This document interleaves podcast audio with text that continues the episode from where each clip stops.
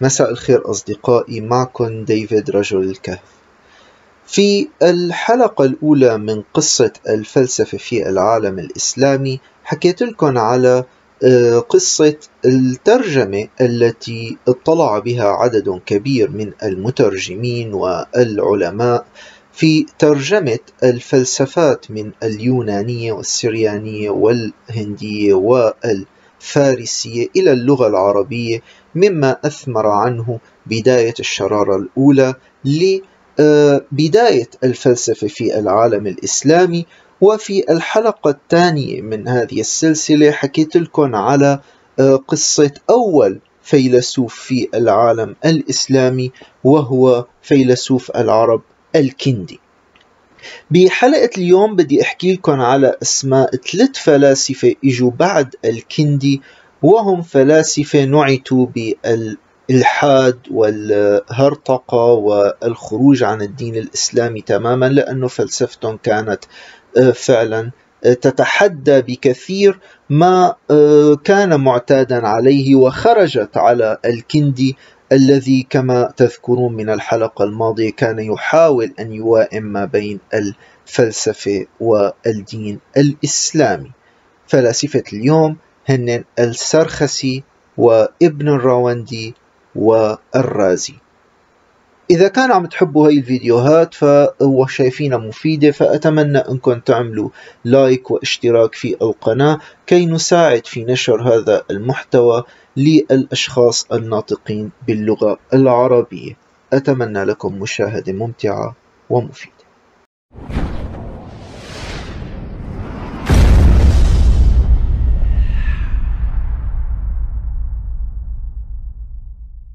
فالفلاسفة اللي إجوا بعد الكندي يعني تأثروا كثيرا في الحركة التي قام بها الكندي. أه، مع أن الكندي كان يعني داعي تماما للدين الإسلامي وربط فلسفته بالدين الإسلامي ونبذ أنه أن تكون الفلسفة تتجاوز النطاق الذي هو موجود في الوحي والتعاليم الإسلامية. لكن كرة الثلج تضخمت وزادت الشكوك لدى مشايخ المعتزلة اللاحقين وبدأوا يخرجوا بنتيجة انغماسهم بالفلسفة على الدين الإسلامي. فمثلا من الشخصيات الشهيرة جدا تلميذ الكندي الشهير أحمد بن الطيب السرخسي اللي كان أستاذ وصديق للخليفة العباسي المعتضد. أه، المعتضد كان يعني صديق السرخسي وكان السرخسي عايش معه في القصر. وتوصل يعني وصل السرخسي لحدود إنه هو يحكي بأمور تنم على الهرطقة والزندقة و أشياء تخرجه عن الثقة أو الإسلامية الموضوعة في كلام المتكلمين. ويعني تم إيراد بحسب البيروني مثلا هو مصدرنا الوحيد بالمناسبة عن السرخسي أو المصدر الأوثق عن السرخسي هو البيروني. فبحسب البيروني يعني كان في عنده حتى بعض الرسائل اللي اتهم فيها السرخسي الأنبياء بالتدجيل وكذا من هذا الأمور. فهاي الأمور خلت صديقه الخليفة العباسي المعتضد أنه يقتله بسنة 899 ميلادي. فشايفين يعني بكل أسف حتى وقت بتكون صديق للخليفة وأستاذ الخليفة ممكن أفكارك الدينية تتسبب بقتلك من قبل صديق عمرك وتلميذك. لكن في لسه آه، مؤلف آخر أكثر آه، شهرة بكثير طبعا من السرخسي بسبب آه، راديكاليته وبسبب تشكيكه وحتى يعني يقال أحيانا عنه أنه ملحد العرب الشهير. اللي هو كان شيخ آه، مشهور من شيوخ المعتزلة لكن آه، إبحاره في الفلسفة خلته يوصل إلى تطرف في تحدي العقيدة الدينية ونبذ العقيدة الدينية برمتها وهو ابن الراوندي المتوفى سنة 910 ميلادي. الرجل هذا كان شيخ معتزلي لكن بدأ يعني بيدافع الحب تبعه للانغماس بالعلم اللي هو حذر منه الكندي آه، ووصل إلى شك كبير في الدين. ونبذ المشكلة مع الراوندي مع ابن الراوندي شو؟ إنه ما عندنا أي معلومات عن أعماله وحياته وكذا من يعني مصادر آه، آه، حيادية أو من مصادر موثوقة. وإنما الأعمال اللي وصلتنا كما فيكم تتخيلوا هي من مصادر بتكرهه ومصادر كانت ضد أفكاره تماما. وبالتالي فينا نشك بهي الأعمال. لكن يبدو أنه آه، أنكر الأفكار فكر الألوهة كلياته أنكر الوحي أنكر المعجزات أنكر إمكانية إيراد أي دليل عقلي مقبول على وجود الله وأي إمكانية تدليل وجود آه، على آه، حكمة الله وتدبيره الأفكار اللي قلت لكم عليها قبل شوي أدلة الكندي الأربعة في وجود الله.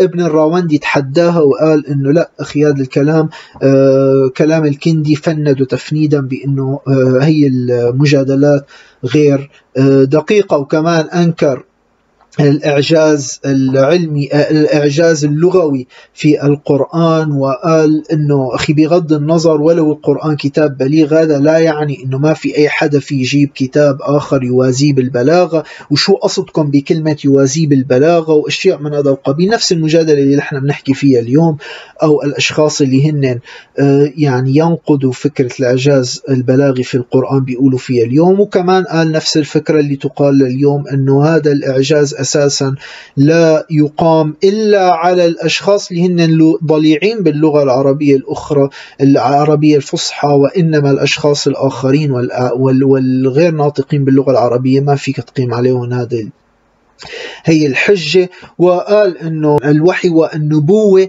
آه، هذا أمر يعني زائد عن الحاجة وإنما نحن بالعقل البشري آه، جاهز قادر لوحده على تمييز الخير والشر والمجادلة وجود الله وكذا. وهي فكرة يعني كانوا الشيوخ المعتزلة آه، فكرة معتزلية تماما ومثل ما قلت لكم لأنه هو أصلا كان واحد من بيناتهم. وعارض الكندي ب بموضوع آه، آه، حدوث العالم أو إبداع العالم مثل ما الكندي بيسميه أحيانا. يمكن نسيت لكم هي التسمية عند الكندي إنه الله هو مبدع العالم. ف آه، أوجد العالم من لا شيء بإبداع منظم لغاية معينة إلى آخره. هذا التعريف. فابن الراوندي قال لا يا أخي أنا أنا أدافع عن أزلية العالم أو أن العالم قديم. وقال أنه جادل بأجل الثنائية المانوية على حساب التوحيد الإسلامي وجادل ضد الحكمة الإلهية وأنه لا يوجد حكمة إلهية وأشياء من هذا القبيل. فيعني كان فند كل الأفكار اللي كانوا المتكلمين يقولوا عنها بهذاك الوقت وفند الأفكار اللي كان الكندي قالها قبله. لكن أكبر من ابن الراوندي في التحرر من الفكر الإسلامي ونقد أفكار الكندي والآخرين من آه، المتكلمين بهذاك الوقت هو زميله والمعاصر له حقيقة أبو بكر محمد ابن زكريا الرازي اللي هو يعني يبدو أشهر شخص آه، من الأشخاص اللي كانوا آه، ملحدين أو لا دينيين في التاريخ الإسلامي. وبطبيعة الحال هو من أشهر المراجع الطبية أو أشهر مرجع طبي على الإطلاق في القرن العاشر بحسب بعض المصادر. أبو بكر محمد بن زكريا الرازي من مواليد مدينة الري بخراسان بحسب بعض المصادر كان بطفولته أو بصباه يعني أه، يعزف العود. وفي مصادر أخرى قالت أنه هو كان بيشتغل بالصرافة قبل ما يبلش يهتم بالفلسفة والطب. وتطور في الطب بشكل كبير لحتى تولى رئاسة المشفى بميرو وبعدها تولى رئاسة مشفى ببغداد مشان هيك يعني بعض المصادر بتقول عنه طبيب الإسلام بدون منازع أو أشهر طبيب في التاريخ الإسلامي. وباستثناء هذا الأمر ما عنا الكثير المعروف عن حياته آه، لأنه مثل ما أحكي لكم يعني الأفكار اللي حكى فيها خاصة أفكاره الفلسفية اللي هي تناقض تماما كل الفكر الديني آه، كانت أكيد سبب بأنه تخفينا الكثير والكثير من الأفكار التي آه، نشرت عنه. والرازي يعني قبيل وفاته أصيب بماء في العين ورفض يعالج هذا الماء لأنه قال قد أبصرت من الدنيا حتى مللت. وكانت وفاته يعني بحسب بعض المصادر 925 ميلادي في مصادر 932 في مرمعي مصدر قال 923 فيعني بتقريبا بهذاك الحدود. ما عندي رقم دقيق لكم لتاريخ وفاة الرازي. الرازي قال عن نفسه بسيرته الذاتية أنه هو تألف يعني ما لا يقل عن 200 كتاب كانت بمختلف المناحي مثل الأمور ال ال يعني مختلف النواحي الطبيعية والما, والما وراء طبيعية يعني في الأمور الفيزيقية والميتافيزيقا باستثناء الرياضيات. يعني ما ألف بالرياضيات أبدا ما كان مهتم بالرياضيات لكن كان مهتم بالفلسفة والكيمياء والفلك والنحو والمنطق والكلام. ومن أهم ما ألف بالطب هو كتاب الحاوي. ومع ذلك يعني مثل ما عم أقول من أعماله يعني ما وصلنا إلا شذرات قليلة جدا شذرات متناثرة الحقيقة اللي وصلتنا من أعماله. فما عنا فكرة قديش هو كتب لأنه كان يعني متعرض طبعا لسياسات قمعية كبيرة بحسب أفكاره. الرازي بالنسبة لتوجهه الفلسفي كان آه، مناهض لفكر أرسطو وكان مشبع تماما ومناصر للفكر الأفلاطوني بالدرجة الأولى ويعني آه، بدرجة ثانية الفكر الأفلاطوني الفيثاغوري فتوجهه الماورائي كلياته أفلاطوني ومؤلفاته أو توجهه الأخلاقي هو تألف توجه سقراطي مثل ما قلت لكم قبل شوي أنه سقراط يعني كان وقت كنت عم بحكي على الكندي قلت لكم أنه سقراط كان هو أشهر حدا آه، بالتوجه الأخلاقي عند المؤلفين من الرازي إلى الإخوان الصفا. فسقراط كان هو التوجه الرئي. لكن الأخلاقي لكن هو أخذ بطبيعة الحال يعني من أفلاطون لأنه سقراط ما كتب شيء. فالتوجه ال ال الرازي الأخلاقي كان هو تماما مأخوذ من الجمهورية تبع أفلاطون من كتاب الجمهورية بأفلاطون. فهو حكى بموضوع التناغم والاعتدال ما بين الموسيقى والرياضات البدنية الموسيقى اللي سماها الطب الروحاني والرياضات البدنية اللي سماها الطب الجسماني. فحكى عن موضوع الاستقامة الخلقية والروحية بالنفس وهي الأمور. تماما نفس الأفكار اللي كان حكيها أفلاطون بالجمهورية. و آه، أرسطو آه، الرازي آه، نكر تماما فكرة أرسطو بالقائلة بعدم وجود زمان مطلق وعدم وجود مكان مطلق مثل ما قلت لكم قبل شوي آه، فكرة أرسطو اللي تبناها الكندي. فالرازي تبنى الفكرة الأفلاطونية المعاكسة لفكرة آه، أرسطو. فأرسطو بالنسبة له كان المكان بحسب تعريف أرسطو واللي بالمناسبة التعريف يستخدم لليوم من قبل آه، المتكلمين المسلمين اللي هن بيرفضوا تبعا لأرسطو آه أنه المكان له وجود أنطولوجي مستقل. شو يعني وجود أنطولوجي مستقل يا ديفيد؟ يعني إذا كان لحنا ما موجود ولا شيء من الأشياء لا في كواكب ولا في شمس ولا في كرة أرضية ولا في أي شيء هل يبقى يوجد مكان هل هناك مكان إذا لا يوجد ولا شيء من الأشياء؟ فبالنسبة لأفلاطون كان يقول نعم يوجد هذا المكان. بالنسبة لأرسطو بيقول لك لا يوجد لأنه بيقول المكان هو بحسب تعريف أرسطو الحد الفاصل بين الجسم المحتوي المتماس للجسم الحاوي. بكتاب الطبيعة لأرسطو. ونفس هذا التعريف اللي لليوم بيستخدموه المتكلمين المسلمين. يعني بيقول لك المكان هو المكان هو الجزء الحاوي لجسم محوي داخله. فإذا لم يكن هناك أجسام فبديهيا لا يوجد هناك مكان. أه وبالتالي بيعتبروا إنه الح... بالنسبة للأشخاص ال... ونفس الشيء بالنسبة للزمان. قلت لكم قبل شوي موضوع الحركة ما في داعي أرجع أكرره إنه الزمان هو عداد للحركة.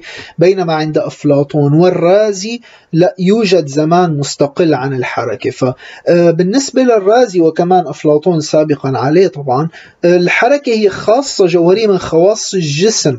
يعني حتى في له كتاب كامل الرازي بهذا الموضوع. اسمه في أن الجسم يتحرك من ذاته وأن الحركة مبدأ طبيعته. هذا اسم كتاب للرازي. حكى فيه على موضوع حركة الجسم. وعم يقول لك أنه الحركة هي حالة في الجسم وليست مثل ما قال أرسطو هي من خواص الطبيعة وهي مبدأ التغيير في الطبيعة اللي, اللي كمان لليوم المتكلمين العرب بيقولوا عنه موضوع التغيير. فهون آه، أرسطو آه، هون الرازي بيرجع بيحكي تماما على على مذهب ديمقريطس. آه، مذهب ديمقريطس اللي هو آه، آه، فيلسوف المادي قبل سقراطي طبعا من أعظم الفلاسفة ما قبل الفلاسفة الثلاثة الكبار أو بحقبة ما قبل سقراط. فحكى بهذا نفس فكرة ديمقريطس وحكى كمان من وجهة نظر نفس كلام ديمقريطس عن موضوع الذرات المذهب الذري المشهور عن ديمقريطس تبناه الرازي. فبيقول لك إنه الهيولة هلا حأشرح لكم شو الهيولة، الهيولة يعني المادة التي تتكون منها المواد يعني. آه، بيقول لك هي تتكون من جزيئات صغيرة كتير بينها فراغ وأن كثافة هذه الذرات أو ابتعادها عن بعضها أو حجم الفراغ اللي بيفصلها عن بعضها هو اللي بيعمل الصفات الأساسية للأجسام سواء من خفة الوزن أو من الثقل أو الصلابة أو الليونة أو أشياء من هذا القبيل. بالنسبة لرأيه بتناسخ الأرواح هون الرازي تبنى المذهب الفيثاغوري الأفلاطوني بموضوع التقمص وتناسخ الأرواح. وعنده فكرة غريبة اللي هي كمان واحدة من مبادئ الخمسة اللي عند الرازي موضوع النفس. إنه النفس وهي نفس الفكرة الفيثاغورية اللي تبناها لاحقا أفلاطون اللي هي إنه النفس كانت أصلا تتصف بالحياة. كانت هي موجودة في العالم القديم قبل وجود المادة. فهي كانت أو قبل وجود العالم الحقيقي تبعنا. فهي كانت النفس حية والنفس آه، فتنت في المادة. فحاولت تتحد مع المادة لحتى تحصل على الملذات الجسديه لكن من طبيعة المادة التمرد والامتناع عن قبول الصور اللي النفس عم تطلبها منا فالله اضطر أن يساعد النفس بأنه خلق فيها هذا أنه خلق هذا العالم المادي كي يتيح للنفس أن تروي ظمأها من ال من أو عطشها للملذات المادية. فمن شان هيك الله خلق العالم وخلق الإنسان وعطى الإنسان العقل من جوهر ألوهية الله نفسه من دون ما أدخل على موضوع الجوهر والماهية وإلى آخر موضوع العقل. لكن العقل هو جوهر آه، آه، منفصل عن المادة تبعنا وبإمكانه أن يتوصل إلى أن إلى أن إلى موطنها الأصلي إذا بدي أقول إلى اتحاده مع الله القديم. هي فكرة إذا آه، مثل ما لكم شايفين فيها آه، نفس صوفي طبعا. وبهذه الطريقة إذا العقل حسن يتوصل إلى موطن الأصلي للروح في العالم الغير محسوس وساعدها إلى الوصول إليه عن طريق الفلسفة وتستطيع الروح أن تصل إلى الخلاص وأن تعود إلى العالم العقلي وتتحرر فيه من عجلة الولادة إذا بدي أستعمل التعبير تبع الفيثاغوريين وإلا فهي حتضل عم تستمر وتتناسخ ضمن هذا العالم المادي حتى حتى تستطيع أن تكتشف سر الفلسفة وتستطيع أن تتفلسف فتتحول من ثم من هذا العالم المادي إلى العالم العقلي. وبعد أن تنتهي هذه المهمة للروح الإنسانية أو النفس وترجع الهيولة التي اتحدت بالصورة إلى حالتها الأولى من الطهارة ومفارقة الصورة. و بهذه الطريقة يعني يبرز دور الفلسفة من وجهة نظر الفيثاغوري الأورفي بعودة آه، النفس من عجلة الورادة. هذا بهذه الطريقة الصوفية اللي أنا هلأ عم بشرحها. وباستخدامه هيك يعني يعجبني بما أني أنا مهتم بأمور النباتية والحيوان وكذا.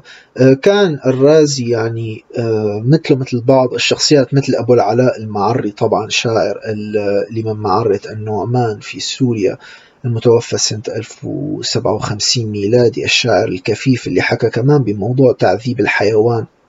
كمان الرازي عرض لموضوع تعذيب الحيوان. وبرر الأمر قال لك أخي بالنسبة للحيوانات المفترسة ما في مشكلة أنك أنت تقتلها أو. لأنه هي هي أي أصلا حيوانات شريرة ومفترسة فأنت فيك تدافع عن نفسك تقتلها لكن كان في مشكلة عنده أخلاقية كان بموضوع الحيوانات الأليفة الخراف والبقر والدجاج وأي يعني نوع من الحيوانات الأليفة اللي ما في لها داعي لأنك تقتلها فبس آه، فكان التبرير تبع الرازي لقتل الحيوانات الأليفة إنه أنت بتحرر نفوسية نفوس منا وقت أنت بتذبحها بتحرر النفوس النفوس المحبوسة ضمن أجسادها مما يساعدها إلى أن تنحل بعد أن تموت طبعا لأنه مات الحيوان فالروح المحبوسة فيه بإمكانها أن تحتل بجسد جديد يبدو أنه بتساعدها أنت على أمل أن تنحل بكائنات أفضل أو بكائنات أحسن أو ربما بكائنات أشرف كالإنسان كي تتحرر من الدورة. لأنه سواء عند الدورة الفيثاغوريين أو الدورة الأفلاطونية أو الدورة الهندوسية أو الدورة البوذية إلى آخره سبق وحكيت بهذا الكلام. دورة التناسخ هي لا تقتصر فقط على طبعا مو عند الكل أكيد لكن عند هدول اللي أنا هلأ ذكرتهم هي الفلسفات اللي هلأ ذكرتها دورة التناسخ لا تقتصر فقط على الحيوان على الإنسان وإنما قد تتناسخ أنت فتطلع حيوان أو تطلع إنسان. وعند الهندوس وبعض التوجهات الهندوسية وعند البوذية أنه أنت ممكن تتناسخ عند الآلهة تطلع كآلهة وكمان تطلع كإنسان لكن ما بإمكانك تتحرر من هي الدورة واللي هو غاية وجودك. على عكس مثلا التوجهات الدينية للإسلام أو كذا اللي بيقول لك أنا بدي غاية وجودي هو الخلود في الجنة بالنسبة لي التوجهات اللي عندها نوع التواسخ هذا غاية الوجود تبعك هو أن تتحرر من دورة التناسخ وتتحرر من الملذات المادية والملذات الجسدية وليس أن تذهب إلى عالم أزلي آه، تعيش فيه في ملذات من الجنس والأكل والشرب. ما علينا من هذا الاستطراد. بالنسبة ل... ل... للرازي لأحكي هيك نقطة حكيت لكم عن موضوع المادة والمبادئ اللي عند الرازي. الرازي فلسفته آه، فلسفة يعني أفلاطونية مح... أفلاطونية تماما. يعني آه، مبادئ الأساسية لفلسفته بنلاقيها مأخوذة من آه، محاورة أفلاطون الشهيرة طيماوس اللي بيقول لك انه يعني نواة الفلسفة تبعه نواة الفكرة انه إنه هناك خمس آه، مواد أساسية أو خمس مبادئ أساسية اللي هي الهيولة والمكان أو أو الخلاء أو المكان والزمان والنفس والله أو الخالق أو الموجد. هذا النظر عن الاسم الخالق والله والنفس والزمان وكذا كلهم أزليين. فالأزلية هي أساسية عند آه، الرازي على عكس المذهب الموجود عند الكندي أو الأرسطي أو كذا. فتحدى الرازي موضوع بموضوع وجود المادة أو الهيولة. تحدى فيها فكرة الخلق من لا شيء وما اعتبر بإمكان أنه في لا شيء وإنما المادة موجودة منذ الأزل. وقدم مجادلة منطقية بكتابه على على موضوع أنه لو كان الله أصلا قادر على أنه يخلق شيء من لا شيء لكان لازم الله دائما يخلق شيء من لا شيء. لكن هذا لأنه هذا هو أبسط الأساليب وأقرب منطقيا من وجهة نظر الرازي. لكن نحن بنشوف بالواقع أنه دائما الخلق يتم من مادة وليس يتم من لا مادة. وبالتالي آه أنه نحن آه آه لازم نقول معناتها أنه المادة هي دائما موجودة. أو أنا فيني أستعمل أي المجادلة بطريقة أخرى أنه وقت أنت عم تدعي أنه في لا شيء هو يسبق وجود الشيء أو أنه لا مادة تسبق وجود المادة فأنت تقدم ادعاء أنه أنا ما بعرف عنه شيء. أنا ما بعرف إنه في أصلا لا مادة. هي افتراض من عندك. أنت عم تفترضه. أنا اللي بعرفه وأنت وقت بتقلي إنه لا لكل محدث محدث ولكل صنعة صانع ولكل كذا ول... هذا الكلام. أنت أما ت... إذا استثنينا كلمة المبدع أو تفسير المبدع تبع آه، الكندي أنت وقت عم تقدم لي هي المجادلة أنت عم تقدم لي مجادلة على إنه باب من الخشب و وطاوله من الخشب وبيت من الحد من الحجارة واشياء من هذا القبيل. لكن أنت عم تقلب بعصا سحرية وتقول لي كون من لا شيء. يا حبيبي أنت عم تفترض كل مجادلاتك كانت عم تحكي على مادة من مادة مادة من مادة. فليش منين جبت لي كلمة مادة من لا مادة؟ باختصار فالرازي تقريبا أنا عم بسط الفكرة هو الرازي مو هي فكرته مجادلته لكن هي تقريبا نفس هي الفكرة. فإنه لا أنا بقول إنه معناتها دائما وابدا في مادة وهي الماده موجودة منذ الأزل. لكن لحتى أقول إنه المادة موجودة منذ الأزل فأنا مضطر إنه يكون في عندي مكان تحتوي هذه المادة. وقبل شوي قلت لكم على موضوع المكان إنه بالنسبة للرازي بيقول لك المكان موجود دائما بشكل منفصل عن المادة أو بالأحرى خليني أقول. الرازي بيقول لك إنه في نوعين من المكان في مكان مطلق وفي مكان محدود خليني أقول أو محدد. المكان المطلق يعني شيء بيحكي بنفس مفهوم كمان أفلاطون عن الموضوع إنه آه هو موجود دائما. آه، عرفوا طيماوس مثل الوعاء مادة غير متصورة موجودة دائما. تقريبا هي ما بتختلف عن المادة نفسها اللي هي بتحتويها. هي مادة تقريبا لا تختلف عن المادة نفسها اللي هي بتحتويها. لكن وقت أنا بقول على المكان الجزئي فأنا هون بكون عم بحكي على مكان جزئي للأشياء أو الأجسام المصنوعة ضمن ذلك المكان المطلق الكلي. نفس الشيء تماما بينحكى على موضوع الزمن اللي هو العنصر الثالث عند الرازي. آه، موضوع الزمن إنه بالنسبة للرازي الحركة لا توجد الزمن وإنما تكشف الزمن وتظهره لنا. فهناك الزمن انطولوجيا وجوديا مستقل عن الحركة والحركة هي تعبر عن زمن جزئي أو زمن محصور. ضمن ذلك الزمن الكلي. الزمن الكلي هو يعبر عن حركة دهر أو الحركة الزمن المطلق هي مفهوم خلاء لا متناهي بتشبه نفس مفهوم الخلاء لا متناهي وكمان زمن مطلق لا متناهي. بإمكاننا نحن نتخيلهم الاثنين بحسب الرازي فيك تتخيل زمن لا نهائي وفيك تتخيل مكان لا نهائي.